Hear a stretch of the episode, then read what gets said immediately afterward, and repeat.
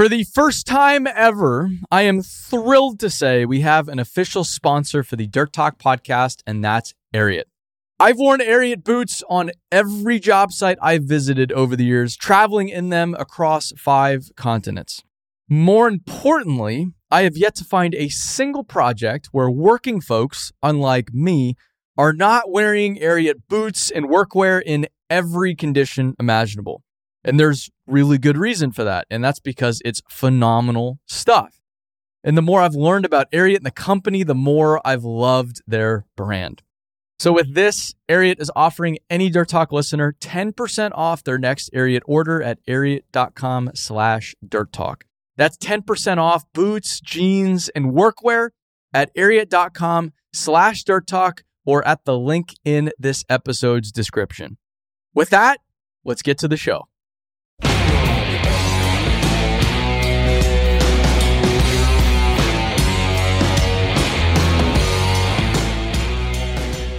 Okay, so this one is a little unique. This episode, I, and I wanted to preface it before you listen. Now, this this episode is is an interview with Missy Scherber of T Scherber Excavating and Demolition up in Minnesota. She owns a business with her husband, two businesses, an excavating and demolition company, and then a dumpster company. She is a, you know, I, I would say a public figure in this industry. She reaches a lot of people every single week. Is arguably one of the most inspirational people in the industry, I think, especially for women in the industry. And I've heard throughout my travels a lot of negative things about Misty, and I think a lot of it is just from ignorance. I think people don't understand how much she actually does on a day to day basis. And and I think it's a lot of it is because, you know, one, she's a woman, and two, because she works with her husband at their company. So I came into this and and those misconceptions have really pissed me off because I know Missy very well. I know Trevor well. I've I've visited their job sites. I've I've been with them, you know, at their home in, in Minnesota multiple times now. I've known Missy for I think a few years now. And so it, it, it really frustrates me when when people, even when there's not a negative intent behind it, when they misunderstand, you know, what she does and thinks she doesn't do a whole lot. So that was my goal with this podcast. I really wanted Missy to explain the things she does every day for this company and, and how much she actually has on her plate, how hard she works, and really get into all that. So, the podcast I thought was great. I thought the conversation was fantastic. I was thrilled about it until I got a note and a message from Missy saying, you know, hey, can we talk? So, we get on the phone yesterday and she kind of explains, she's like, you know, I, she's a little frustrated for good reason. She felt it was unfair that she had to sit there and defend herself while, you know, no one else I've interviewed or will likely interview has to do that. And, and, you know, they're all business owners, they're all in the same boat she is, but they're not having to explain everything they do and, and how difficult it is.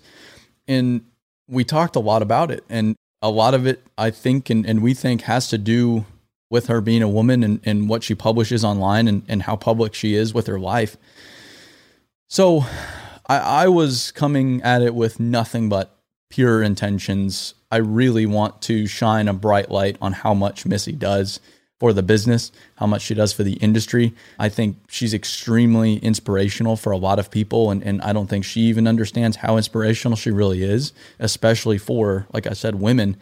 And the whole topic about women in construction, women in the blue collar world in general, since it's obviously male dominated, it's very popular right now to say, oh, we need more women. But I feel like no one's actually talked about what women have to put up with on a day-to-day basis what being a woman in this industry is is actually like what are the things we need to change and how us as men how us as an industry as a whole can make this industry a better place for everyone involved and attract more women. And I'm coming at it too from I, am just trying to get a better understanding of what it's like to be a woman in the industry.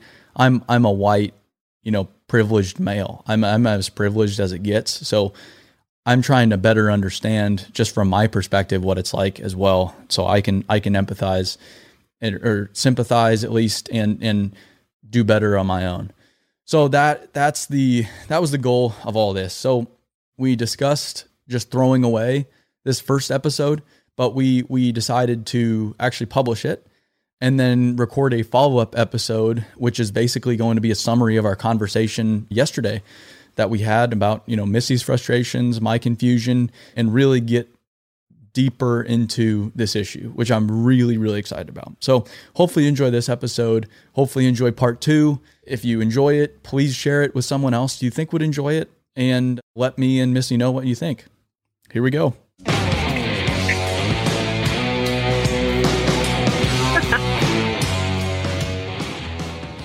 Are you laughing at my intro music? I love your intro music. I don't know why you said it's shitty. I think oh, it's awesome. Oh no, it's very professional. It's the finest free music on the internet. Angel got it for it. me. Well, oh, he's the man. I guess the cat's out of the bag. Today we have Missy Scherber on the phone. Unfortunately, I can't be there in person at the farm with the goats, but we're going to talk to her about uh, business and working in the industry as a woman and all sorts of things. So, thank awesome. you so much for being here. Thank you so much for having me on here, Aaron. I've been a fan of yours for a long time, and I love that you're uncovering the mystery of Missy Scherber. uh, there is some mystery surrounding you. That's the goal here to try, yeah, try to uh, show people what you actually do. Because I just cook, you know that I just make bacon. I think that's the elephant in the room with you, and so that's what I wanted to dive yeah. in right away. Is I don't think people online think you just do nothing or cook or just hang out and talk on Instagram all day, but you actually do a few things. Can you just explain what, what you do on a on a day to day basis? What do I do on a day to day basis? I think the better question is what don't I do yeah. on a day to day basis? You know, I just I feel like it's just to start before I answer that question. I think it's so interesting that people have that question about me because honestly, I'm I'm a business owner I own two businesses. I'm doing what every other business owner does, like Keaton, like you, like Jimmy Starbuck, Dylan Stevens. I don't know if everyone's asking them, what do you actually do every day? Yep.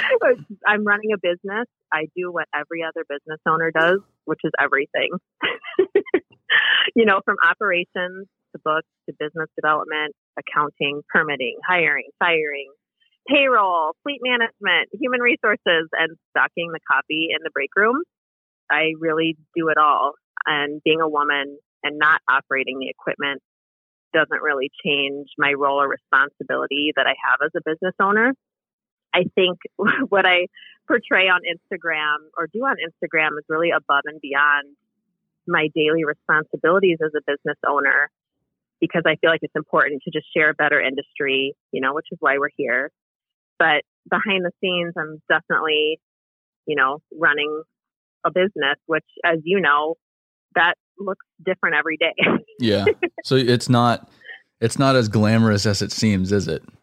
No, it's not. And like to get more specific, I really like see every morning when I wake up, I feel the responsibility to make sure everything's handled so that my operators and drivers can show up to work, hop in the equipment, hop in the truck, start it and go. Like start their engines, go, and they don't have to think about anything except for doing what they love and what they're passionate about.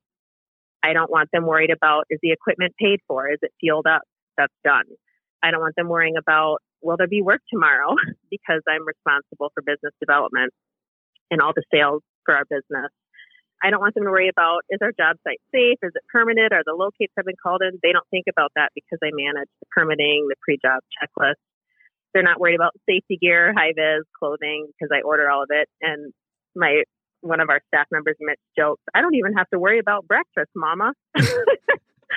because I stock our break room, you know, which to me is the most important role is to make sure their coffee and muffins during busy season are are there. So I, I mean, the mystery, the cat is out of the bag. What do I do? I do what every other business owner does everything to make sure my team is happy, my team is moving, and our customers are satisfied.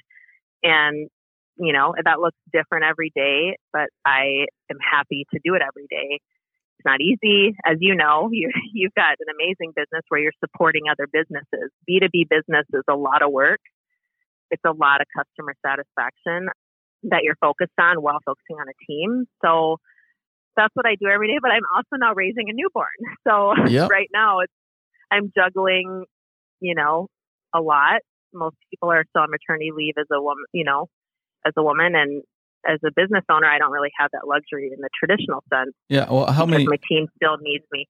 how many? How many days did you take off? I think four. four. After having a child. After having a baby, we had a little hiccup with our licensing, and so I had to drive down to the Department of Labor and Industry. And I was literally thinking about it like that morning. My op- my lead operator Brian, who is like the backbone of our company. Yep, I'm like, Brian. I want to put this on Brian. Like he he's going to sit there for two to three hours. I know how to get down there and hustle these people to get me my license and to get it to me now, so I can drive it down to Eden Prairie where he was working and say, "Thumbs up, Brian. Go ahead, let's go." That is um, nuts. Um, so day four, you know, baby's in the car seat. We're on our way downtown to get our license, and there's no complaints here. I love it. it it's very satisfying and but yeah, does that answer the question of what I do? No, no, no. And and it's not just it's not just one business, it's two businesses. It's two. Yeah. Yes. I, I don't think I share enough about the dumpster company. And I hope to do that more this year because that's really where I started. But we do have two companies. We have a roll off waste management company that Trevor started with, and then we have the excavating demolition company as well. So they both require a different set of tasks and daily to dos, but they're both really fun and have a team behind them that loves what they do. So, yeah, really, my daily job is just to be the business's mom. Go down the checklist. Is everything handled? But I imagine, I mean, and what I is is what I'm saying the same for you. I mean, you're a business owner. You know. Yeah. Well, I think that's where the what do you do every day. I think that's where the right yeah, for you, I think that's where the misconception comes, and and for me too. It's everything we share on social media is the exciting stuff. So it's all yeah. the the field, it's the equipment, it's the dirt, it's the people out in the field actually doing the work. I'm not going to share yeah. me paying bills. It's like why why the hell would I put that online? And I don't even know how I would put that online. And I think exactly like that's your whole job. So you it's hard to share what you actually do on the internet. So it looks like you know, it's you just running around job sites with other people working and, and you just kind of hang out when in reality that's like the break in the day from all the shit you have to do. Exactly. And I imagine that there's that same, you know, perception with you. It's like they see you doing the exciting part, right? They didn't see all the travel and all the trips you had to book and the coordinating and the checklist and the branding package. And, you know, oh, you yeah. just get there and you get to share. And I wish, you know, and I hope that on Instagram, you know, and social media that we all can start to get give a better, you know, sneak peek behind the scenes of what we all actually do as business owners. That it's not just equipment on the job site moving, that there's a force behind that force. But you know, as a business owner, you, it's scary to share all that when you're a new business. It's like, you know, let me get established. Let me get this figured out first, and then I'll tell you the whole story. yep. Well, the, the thing is, you never get it figured out. That's it's the true. yeah, that's the paradox. What how long have you well, been uh how long have you been running the companies for? So I would say about 5 years. I started with just the dumpster company and really that was to support Trevor to be able to start the excavating company. He had done well with the dumpster company, but it was reality that he couldn't do both. So we kind of thought, well, I'll just kind of put the dumpster company over here. And I'm like, wait a minute. we got to do something with this company. So the dumpster company had been running for about five years. The excavating, the earth moving company, that business, I feel like Trevor runs that business. I just support on the back end. As you know, I'm not an operator. oh my god. Can you believe it? Yeah, you mean you can be in you can be in the construction industry while not being an operator? That's not the only career. I feel like we need like an anonymous group that kind of sits in a circle and admits like I am in the industry and I am not an operator. Yep. yep. But I have value in, in what this operation can do. So yeah, I just think the earth moving company needs really a lot of business office support to, to happen. So I really see it as Trevor runs the demolition excavating company he understands the work, the operation. He can operate. He can read the plans and, you know, talk to engineers at a high level. Um, I'm comfortable with that. I can't do that, but that he's going to need a lot of support to actually get the job done. So, yeah, I would say five years, three years of earth moving company, and one month of doing it all with a baby on my arm. it's nuts. And I guess for the sake of clarity, it you know operators are the ones that make the money, right? Because they're like you know how projects are are billed. You're billed, you, you bill on you know the line items, whatever they are, and the operators are the ones yeah. doing a majority of that work. Either operators or laborers, yeah. so they're the ones actually making the money. You don't make any of the money, but they couldn't do their job if you weren't there making sure they're paid every week or making sure they have their health care right. squared, squared away or making sure they're right. onboarded correctly or the permits are done or the equipment's there and the equipment's financed and the fuel bill has been paid. So it's, Absolutely. you know, they're the ones making the company the money, which is always important to consider, but they could not do your job, their, do their job without people like you supporting them behind the scenes, right? 100%. And I, I, Brian said something really cool. There wouldn't be money to make if if the role if we if Trevor and I weren't fulfilling the role of customer service, sales, billing, estimating, you know, all the before and afters of the job that actually get us paid so they can be paid.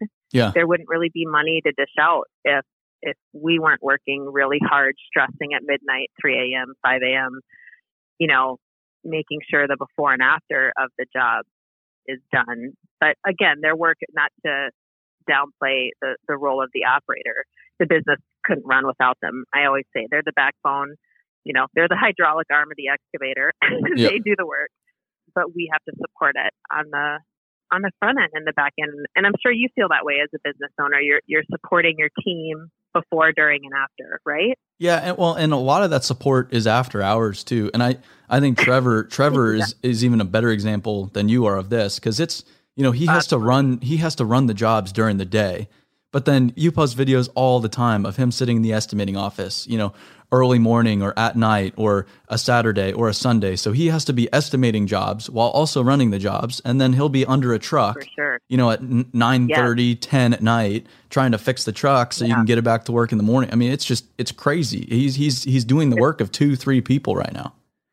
Yeah, it's. And I feel like it's like that for every business owner that fulfills a role where you're you're doing the actual work, the operating. Yep. You know, it's you're in beast mode like 24 seven. And Trevor, I mean, he can outwork me for days.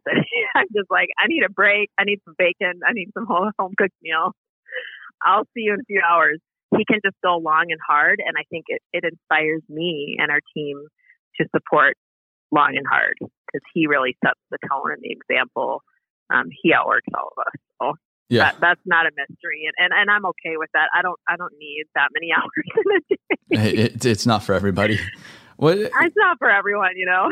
Going to the going back to the dumpster company, you had a great job, right? Before you quit to go run a dumpster company, that and you had a job that had nothing to do with dumpsters before, right?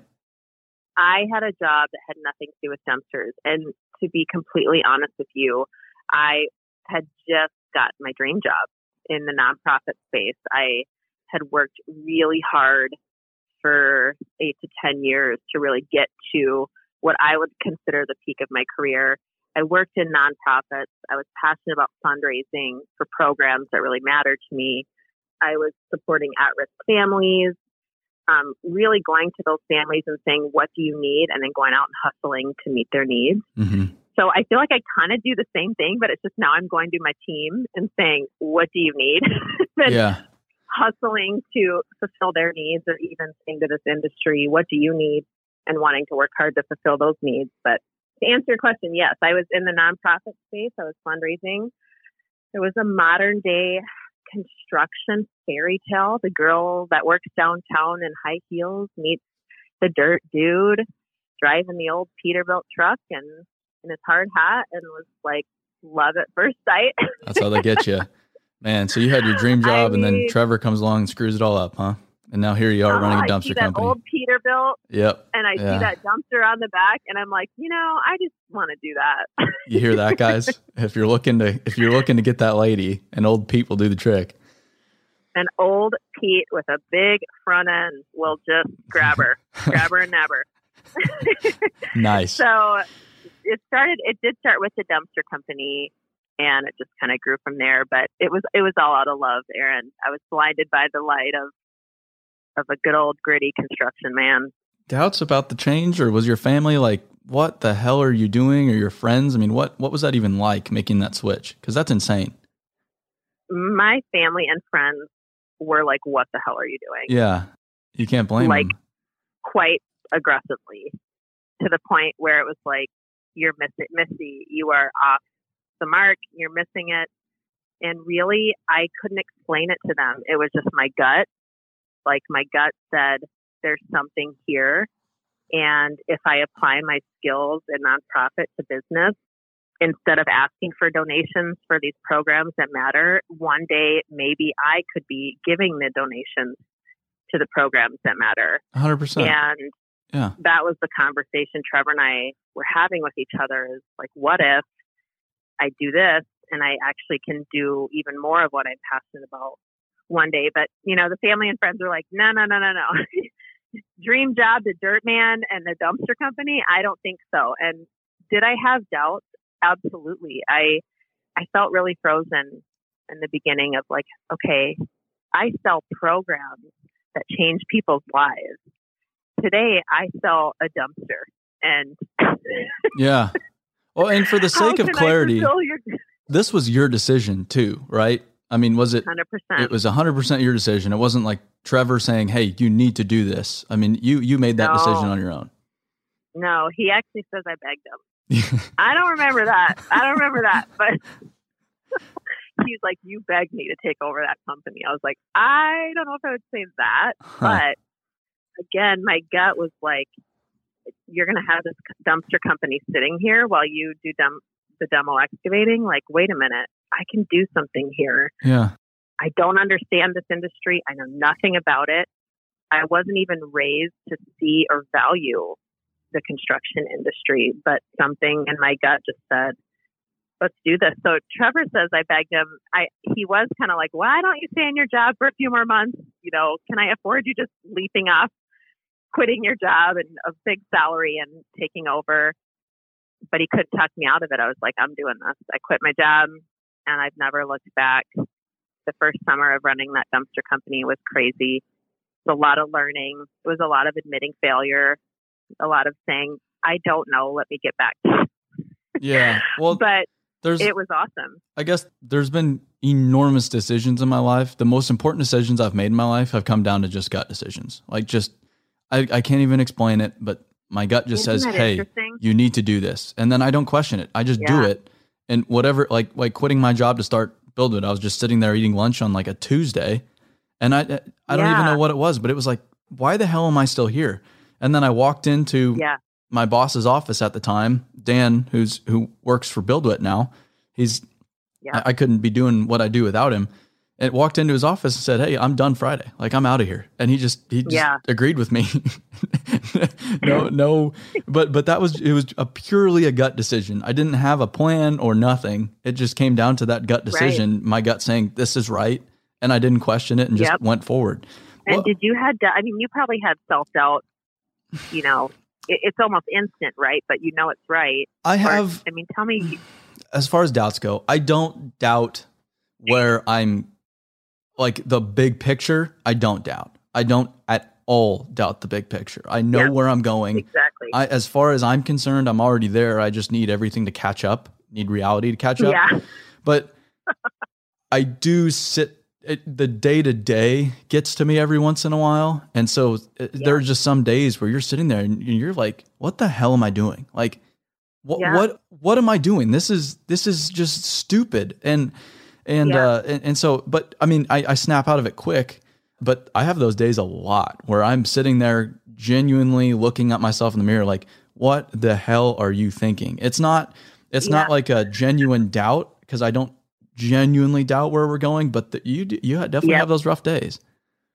you have those moments where I mean, I'm having that moment right now with the dumpster company, and I was talking to Trevor about it last night, and I called his dad this morning, like, how do I get from two trucks to three trucks? Like, why can't I figure this out with the dumpster company? You know, and this is four years in, and I'm having this doubt, and Trevor's kind of like, and I'm like, maybe we just take a pause. He's like, no, no, no. I just bought you a brand new Peterbilt roll off truck. You ain't going nowhere. Yeah, that's a nice truck.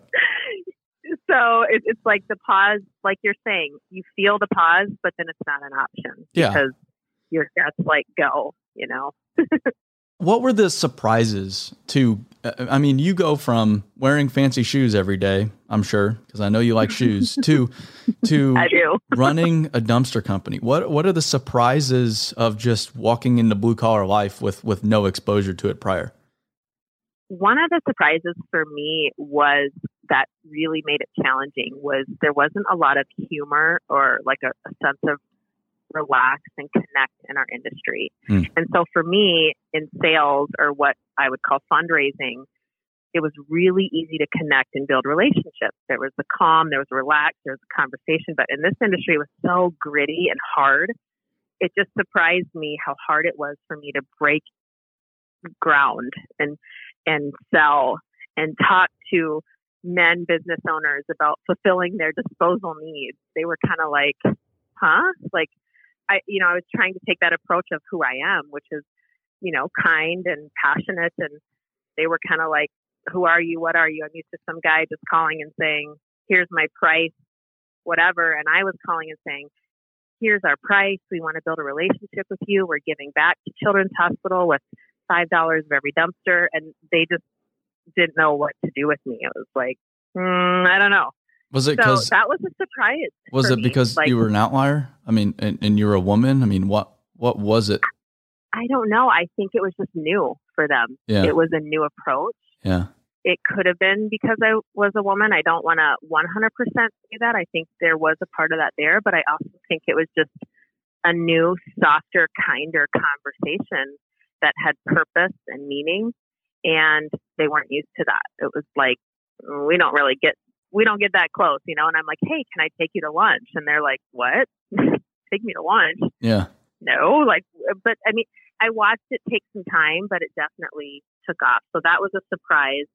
Another really big surprise for me, and I feel like it's why I have stayed in this industry in the difficult times and not given up, is I was so surprised how unseen these amazing workers were. I Mhm. just felt like I was meeting these amazing truck drivers and laborers and operators who had been in our industry for 30, 40 years. And I would walk away from a conversation with them and be like, nobody sees you. And I don't like that. It's like, I want people to see you and the hard work you do to build our wor- our world. All your work is might be covered up by a pretty house, and everyone sees the builder and the designer and the architect. But I saw the construction workers and the laborers, and I wanted. I was surprised that I had never seen them and that no one saw them, and I felt like someone has to see you, and that really birthed a passion for me for this industry as a whole, like the people. That is you are amazing people. yeah. You work hard. You know. Well, that's a, that's an interesting thought. Like, yeah, when when when you build a custom home, it's the architect, the builder, and the designer that get all the credit, but not the people actually building the home itself. No, no one's saying to the excavator, like, thank you for the fact that I have toilet and running water. Yeah, You know, Yeah, no one's that. saying to the truck driver, thank you for hauling in all of this three quarter inch limestone so that my foundation will never crack. hmm And I just felt like I'm so surprised by these people and they're amazing. And I want to tell their story. I want to make sure that they are seen, which was the same job I had in nonprofits, was shining a spotlight on people that were unseen. I felt like this industry needed the same the same impact I was having in nonprofit that these families were just as valuable. So that was a big surprise for me. One, how hard it was for me to sell because I pride myself in my ability to sell and build relationships and connect. But two, you know, just the people, they were the biggest surprise for me and really why I'm still here. Because as you know, it's not, this industry isn't easy. It's, it's not all unicorns and rainbows, as Keaton would say. Yep. How have you shown that spotlight or shined that spotlight, whatever the hell the word is? how have you told that story? And and then two, it's more than just you and Trevor these days, right? You you've grown a lot Yeah. lately. Yeah.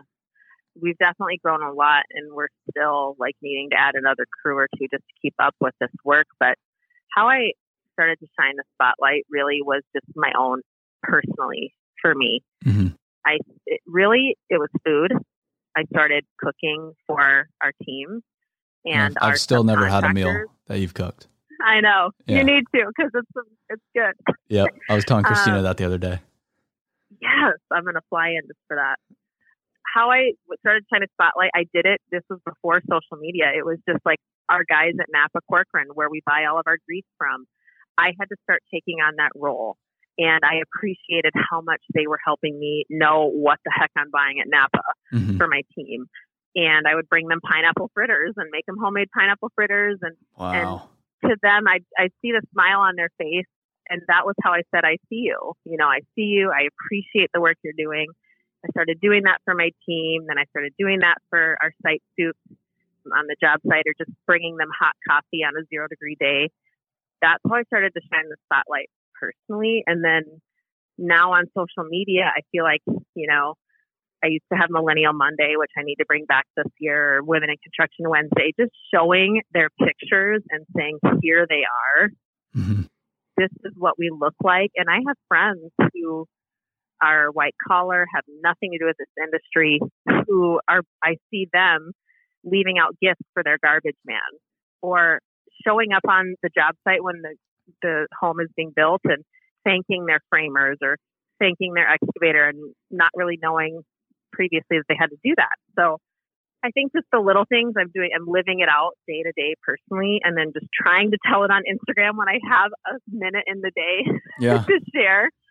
But I've been so inspired by you, how you've been sharing the stories lately. And I'm like, you know what?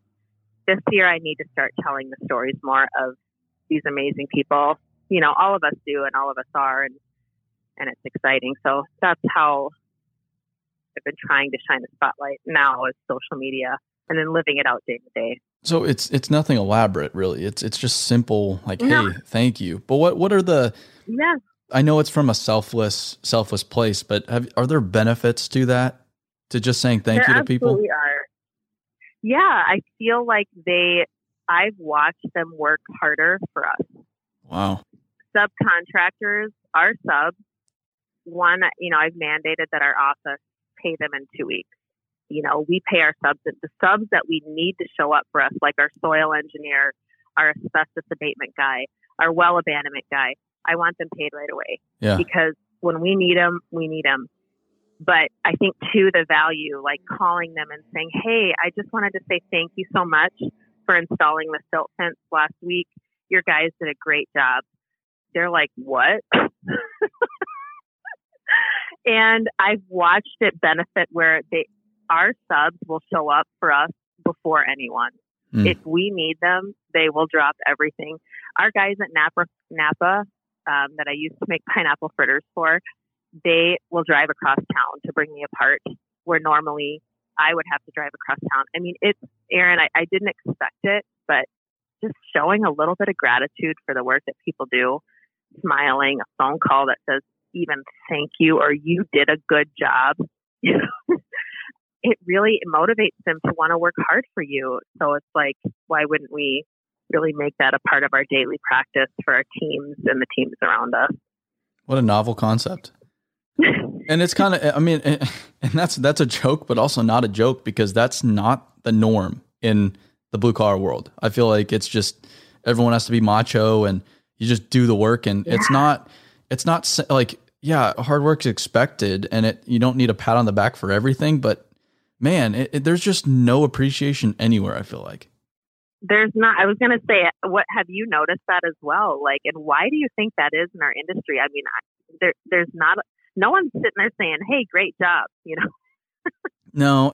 And again, it's like I don't believe that I think one of the problems with with my generation is everyone expects like a great job for doing anything. Yeah. And True. we've we've taken it a little far and on the to the other side of the spectrum and my, just I my agree. generation in general. But I think the the construction industry, the, the mining industry, blue collar world, it's just it's that macho mentality. Like, you know, we're just tough guys doing it and that's just I don't know, appreciation is not one of those tough guy things yeah. to do, I feel like.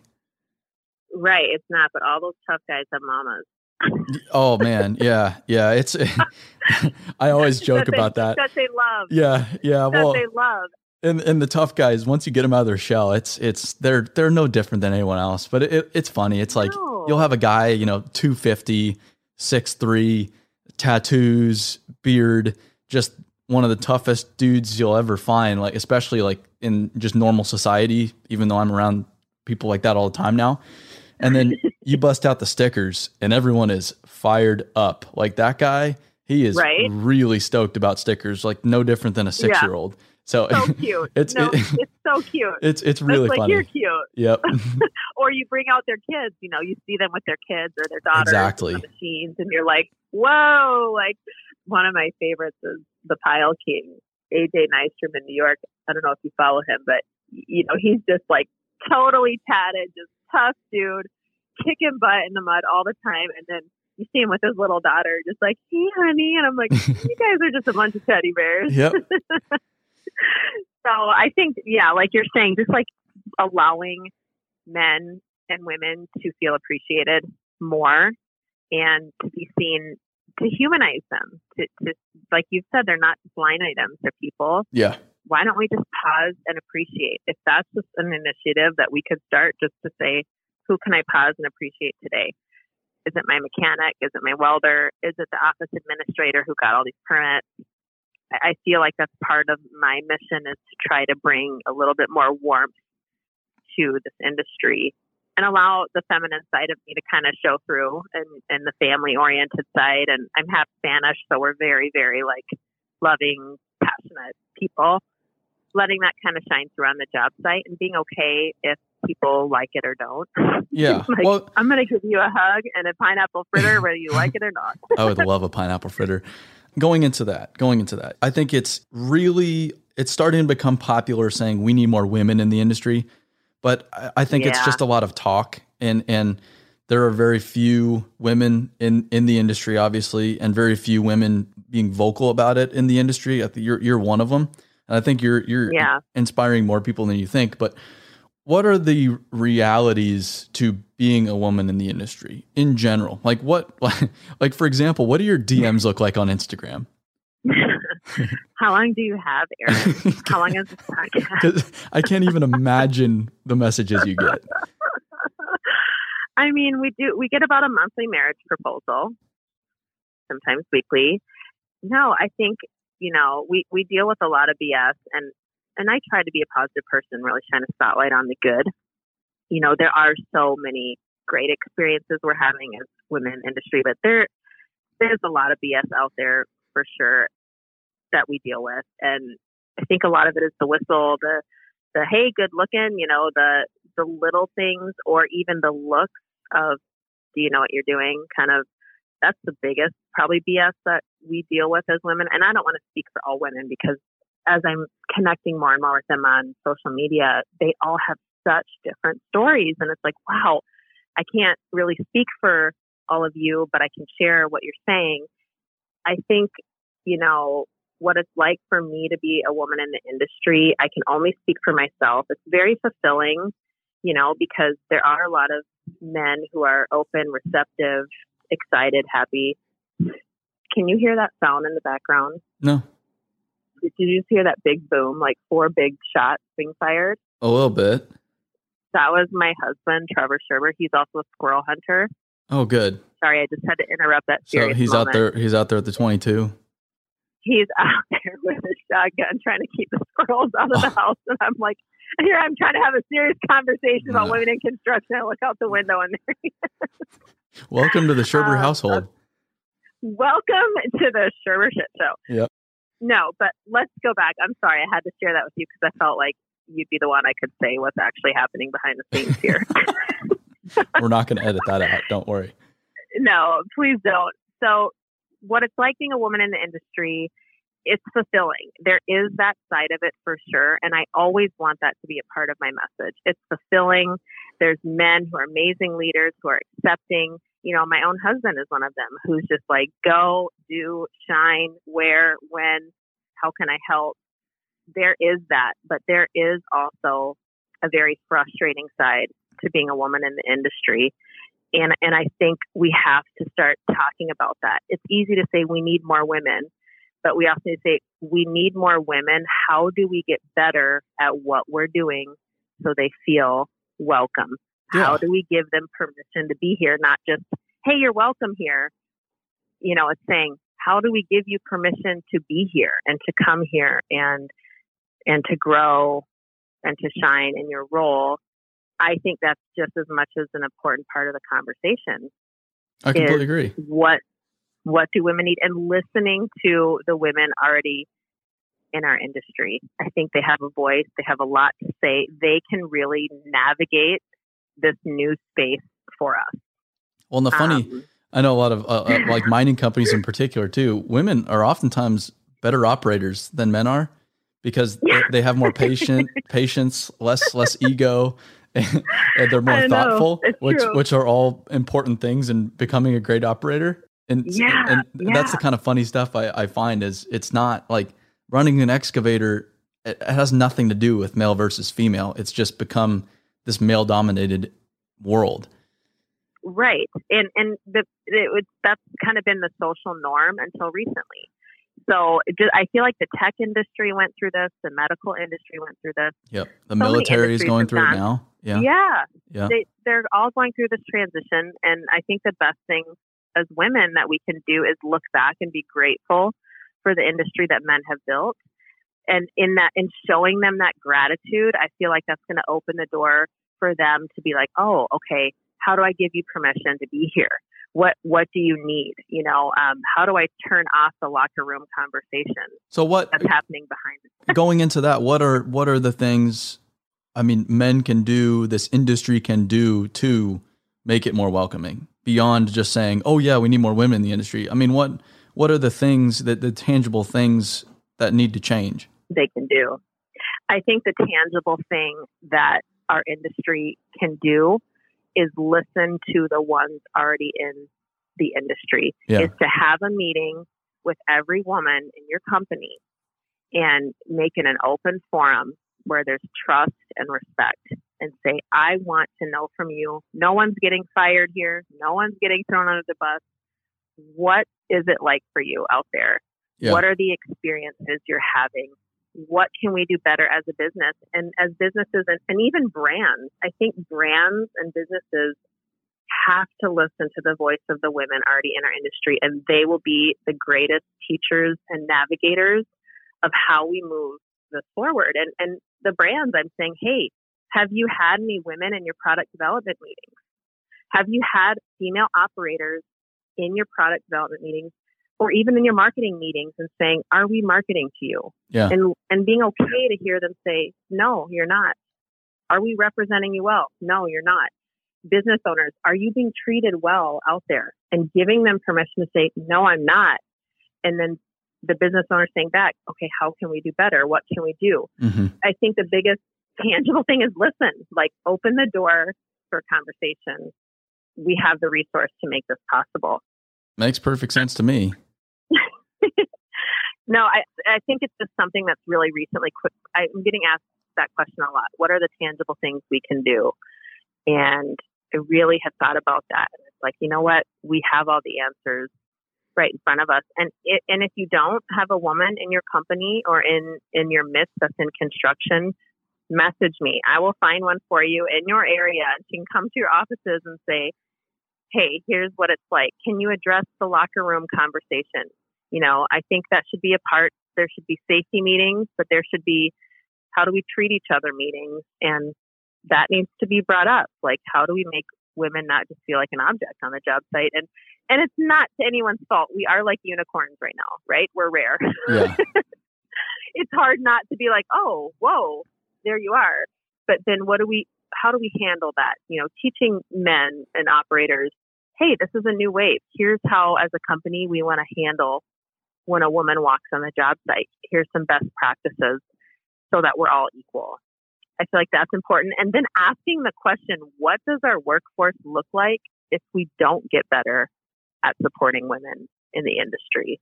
What mm. happens if, yeah. if we don't if we don't tap into half of the population? well, what is our workforce? Yeah. I think. Well, I think we. I think we've talked about like? it. Yeah, it's like it's workforce development, workforce development. Oh my God, we can't find enough people. And then meanwhile, we're ignoring half of the population. Over half of the population, we're completely yeah. ignoring completely. And you just sit there. You're like, this is madness. This is. They're right there. yeah, they're right there, and yeah. they can they can be here just like all the men can. Why? So going on that, why? And this is just general, men and women. Why? Why is this industry? A, a great place to work? You know, and, and what are the differences yeah. and, and why I take it you're probably more fulfilled now than you were even at your dream job. Why why is that? What about 100%. this industry is so attractive?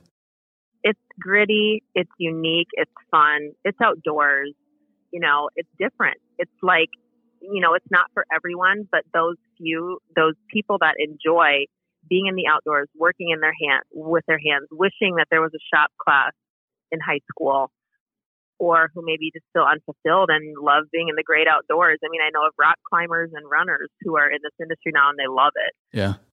I think it's why this industry is attractive is that I think we're doing a really good job, you know, or better than most industries at the pay gap. We're not there yet, but we are performing better than a lot of other industries in construction at once the women are in the business, how do we treat them well, pay them well, you know, so that, but it's really just the fulfillment. I, I think this is a great industry to work for, you know, from a fulfilling perspective. We're changing the landscape of our world. We're building our world. I mean, how does that not, you know, be fulfilling every single day? It's, it's very fulfilling. And if we just lead that, sell with that, hey, this is, a, you know, which your business is doing such a phenomenal job at just helping contractors tell the story of what really is happening. I used to say to you, Aaron, I don't know if you remember when we first met at CAT headquarters, I was like, I just want to make this industry cool again. And you're like, this industry already is cool. We just need to tell it. Yeah. Tell that. That's what. like, oh yeah, yeah. That's my response. uh, people say that to me all the time. I'm like, what are you talking about? It's already badass. It's like, I don't need to make anything super up. Super cool. No, and that's why. Yeah. What like staged marketing shit in this this industry and oh my that's a whole can of worms I don't really want to get into but but all these companies these big corporations big construction companies big manufacturers they just they portray this image of complete nonsense total nonsense. Right. and every single construction marketing picture I see is some idiot standing there wearing a brand new hard hat brand new vest looking at plans probably upside down. I mean it's just it's total insanity. And and and that's why i mean I, i'm and probably a model. Most of them are probably models, a model. right? they're exactly. Not, they're I mean, not even in construction. Yes. Like, i want to reach out to every brand and say do you need a list of gritty models male and female models who are actually in this industry who have a dirty hard hat a dirty high vis vest and dirty boots? Because for me like you said that was the most exciting part for me. I went from downtown corporate high heels and Trevor to get me on a job site bought me a really nice pair of work boots, and I'm out there like, this is awesome. This yes, is, there. Well, there's there's this is out. yeah. Well, there, there's just like this weird thing in society where people think getting dirty is bad, and you're like, are you kidding? It, it, it's, it's so fun. It, it, reminds me like we I, I, took my girlfriend camping for the first time a few months ago. she had never been in her entire life, and, and she loved it. And she kept saying to me, "It's like, man, it's just so dirty. Like I feel so dirty. This is." This is amazing. And I'm like, yeah, that's the point. Yeah. they're, con- thriving in construction, honey. exactly. I'm more comfortable. My boots are covered in mud than clean. I, I don't like clean shoes for that reason. But, yeah, I yeah. just I agree. It's like that is what makes our industry attractive. The other thing I think that is so unique about our industry that makes it exciting to be a part of is we're built on family businesses. Yes. Like so family is important that you do not find that as much in the corporate white collar setting. No. You do find that in the blue collar construction. We were built on family businesses. I would have to say, and I don't know for sure, 70 to 80% of construction companies are family businesses. they're having the barbecues on Fridays. They're inviting your families.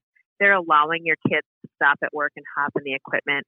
Like our industry is so good with one, getting gritty and having fun, but two, we're so good with family. We understand it. We appreciate it. Like that makes our industry so attractive. So I love seeing the pictures of, you know, all the guys on Instagram and gals with their families on the job site. Yeah. When the daughters in the excavator, it's like, what industry can you do this in? Like, yeah, it's you it's, don't you don't see attorneys in their offices taking a selfie with no, you know their daughter sitting in the leather chair at the boardroom with them. No. like, that's not Well- happening. well, my my dad was a lawyer, and that's what I would do. But there aren't pictures of it. That's for sure. And and that's illegal. and the construction industry too. People people don't realize it's it's really fractured. It's not. You don't have a group of five companies controlling almost the entirety of the market share like you do Like, Right. if you look at every other industry, if you look at cars, if you look at technology like social media, if you look at any other industry, typically has these monster corporations controlling a majority of the market share across the United States. Construction does not You're have right. that. We have a few big, No. big companies, but that's such a small percentage of the market share. And even those big companies today, it, that's the cool thing about construction too. Is okay, you go work for a big corporation, you get a salary, and that's it. You might get a you might get a small bonus at the end of the year, but your salary is your salary. Whereas in construction, Right. a lot of times it's a family owned business, so you're taken Yeah. care of, even if the family owns 100%. And then you have employee ownership plans, like an ESOP, where all the employees are are owning a part of the business, and then you have uh, just huge potential when the guy at the top retires.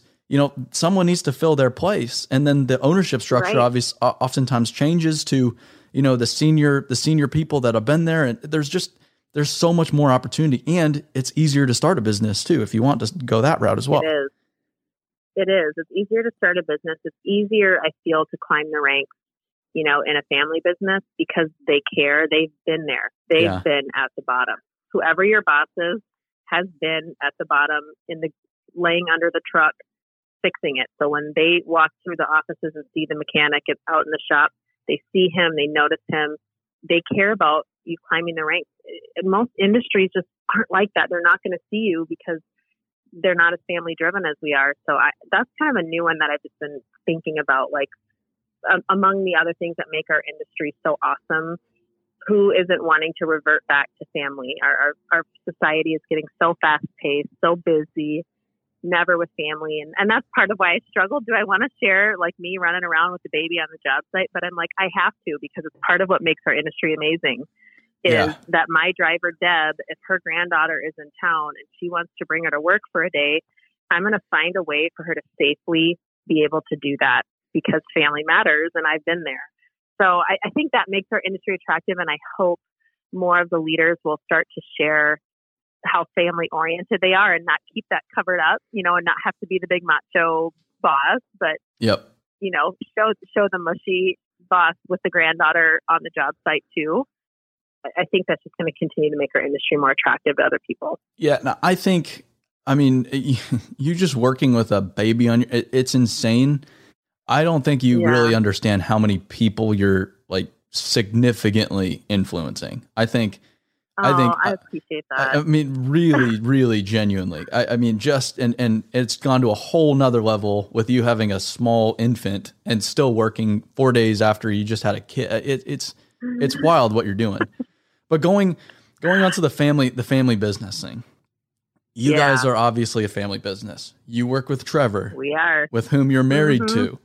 What is that dynamic? I, I, I mean, how does that work? And because there is no work life separation. You know, some people are like, yeah, you know, wow, everything's separate. For you, there is, I mean, zero of that. So how how was what does that actually look like in reality? you know, I do feel like there is that cliche statement of work life balance. And Trevor and I are like, what is that? Yeah. when do we when do we have that? And to be honest with you, like I Trevor is actually good at that. Like when he wants to be done, like he's done. Like I don't want to talk about work, whatever. I struggle with that more. And I'll have to he kind of will have to give me the look and I'm like, "Oh, oh yeah, I'll ask you about that bill tomorrow. It's Sunday." Mm. You know, like things will just pop into my head and and I'll start to talk about it, but I think the work life balance, what it looks like to be a couple in construction is you don't have work life balance, but you learn to appreciate and understand that that's part of it. You Yeah. know, it's like, this is hard, but that's part of it. And we're making a difference. We're doing, we're, we're, we chose this path. We're doing this. This is hard, but it's part of it. And I think for our dynamic is required a lot of respect. And I think that's the same for every relationship, like being in business together or not, respecting each other and each other's voice. We both have very different voices. We go on a job site, we see very different things. Mm. And it's a it's a really it's a dance of respecting what he sees and what I see, having that conversation. I think that's one of the biggest things we're working on with our dynamic right now is is respect. But I have conversations with my friends who don't work with their husband and they're working on the same thing. You know, how do I better respect my partner? So how, Um, how do you work the- on that?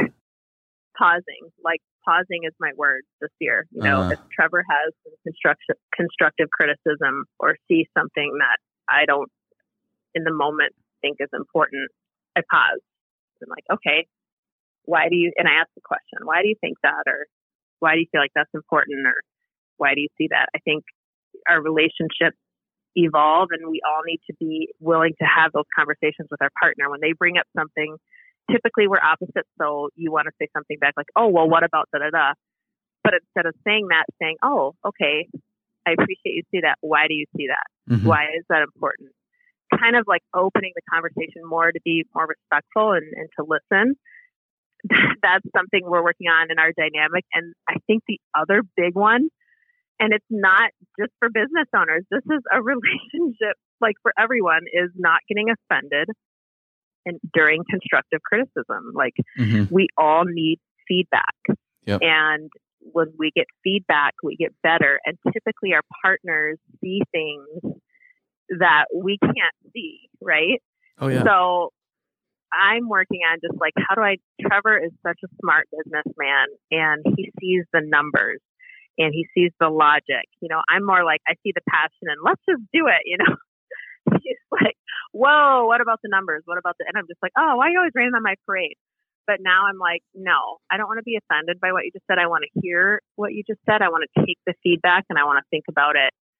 So our dynamic is really working on not being offended when we have to give each other constructive criticism.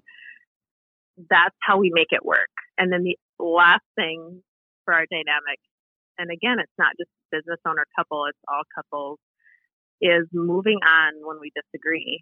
I Mm. mean, Trevor and I do not have time to be in a disagreement for very long. Yeah. we can't carry on and be in a fight, you know, for two or three days. We have 20 minutes. And then chances are in 20 minutes, we're going to have to make a decision together or get back to a customer or get a call or email where we need each other. So it's like, all right, I look at my watch, like, yep, 20 minutes is up. Let's forgive. Let's move on. But I think that's kind of a good principle for couples in general. Like, hey, how do we move on and just accomplish great things together, whether we work together or not? So that'll that gives you a sneak peek into our dynamic, but we're by no means perfect. We're a work in progress. We we reach out to older couples in this industry, and we're so Mm. excited to meet some of them at Con Expo. And we say, hey, how did you do it? Yeah. Like, what did you do? give us some feedback. Schlouch Incorporated, that's one of their. There's a lot of older couples in this industry who have built big businesses, and we're starting to reach out to them and say, help us, like, make sure that we're keeping priorities, priorities. And I don't know, do you think I should share that this year? Maybe I should share what we're learning from them. I think so because, like you said, it applies to everybody, and uh, Right. it's like relationships are such a struggle for so many people, and that, Yeah. like that's a big thing in construction is divorce. Like my parents are divorced, so I just grew up that way. But yeah. and man, in construction, like everybody has been through relationships in the past. It, it I mean, it seems like almost everybody, and, and it's uh, you know, common. yeah, but it's but it's never talked about. Yeah, it's true. So, but but I think there's so many lessons. You know, Yeah, yeah, the, the the industry's overworked, and the relationships, like you said, aren't talked about. But having a healthy relationship affects your work. I mean, it affects 100%. your operating skills. It affects, yes. you know, you showing up to work with a good attitude, your customer service. So at some point, we have to start talking about them. That has to matter, but I feel like it has to start at the top. Yeah. And we've even taken advice from, we have Deb, our, you know, driver who is very seasoned and she's walked through life. And we have Brian, they're both, you know, older. And we've asked them for advice like, hey, what do you think? What about this? What about that? Again, going back to listening and pausing and having conversations that humanize this industry is going to be the key to success and growth for all of us. It's just important. I could not agree more. I mean, that's that's that's all we do is just try to humanize the industry. It's no, there's no magic behind anything I do. That's for sure. No, no, I agree. It is the we were talking before this how quickly an hour is going to go by. An hour has gone by. And here we are. Here we are. Here I, we are. I know you have a sleeping child and uh, probably well, and you have a husband shooting squirrels. I have a husband who's so, supposed to be watching with the baby. yep, yep. But instead, he has the shotgun. Imagine that. Uh, so I, I know you got to get back to your life, but is there anything else you wanted to touch on before we wrap up here? Well, do you feel like I, I've answered? I've brought out the mystery of what what Missy Scherber does. Do you feel like we accomplished that mission? hundred percent. That that was the for I kind of I've been trying. Oh, the podcasting thing's new to me, and it's definitely yeah. It's um I thought it would be a lot easier than it really is. It's a it's it's tough. It, it's definitely it's a skill. I know. And and so I'm trying to improve, but that was the one intention I had for this one was let's just explain what the hell she does because I think it's extraordinarily yeah. misunderstood. And I've seen it because I've visited I've visited you guys in person multiple times. I've met Trevor multiple yeah. times. I've seen your projects. I've met Brian, and I mean pretty much your entire team and um, yeah. and Deb.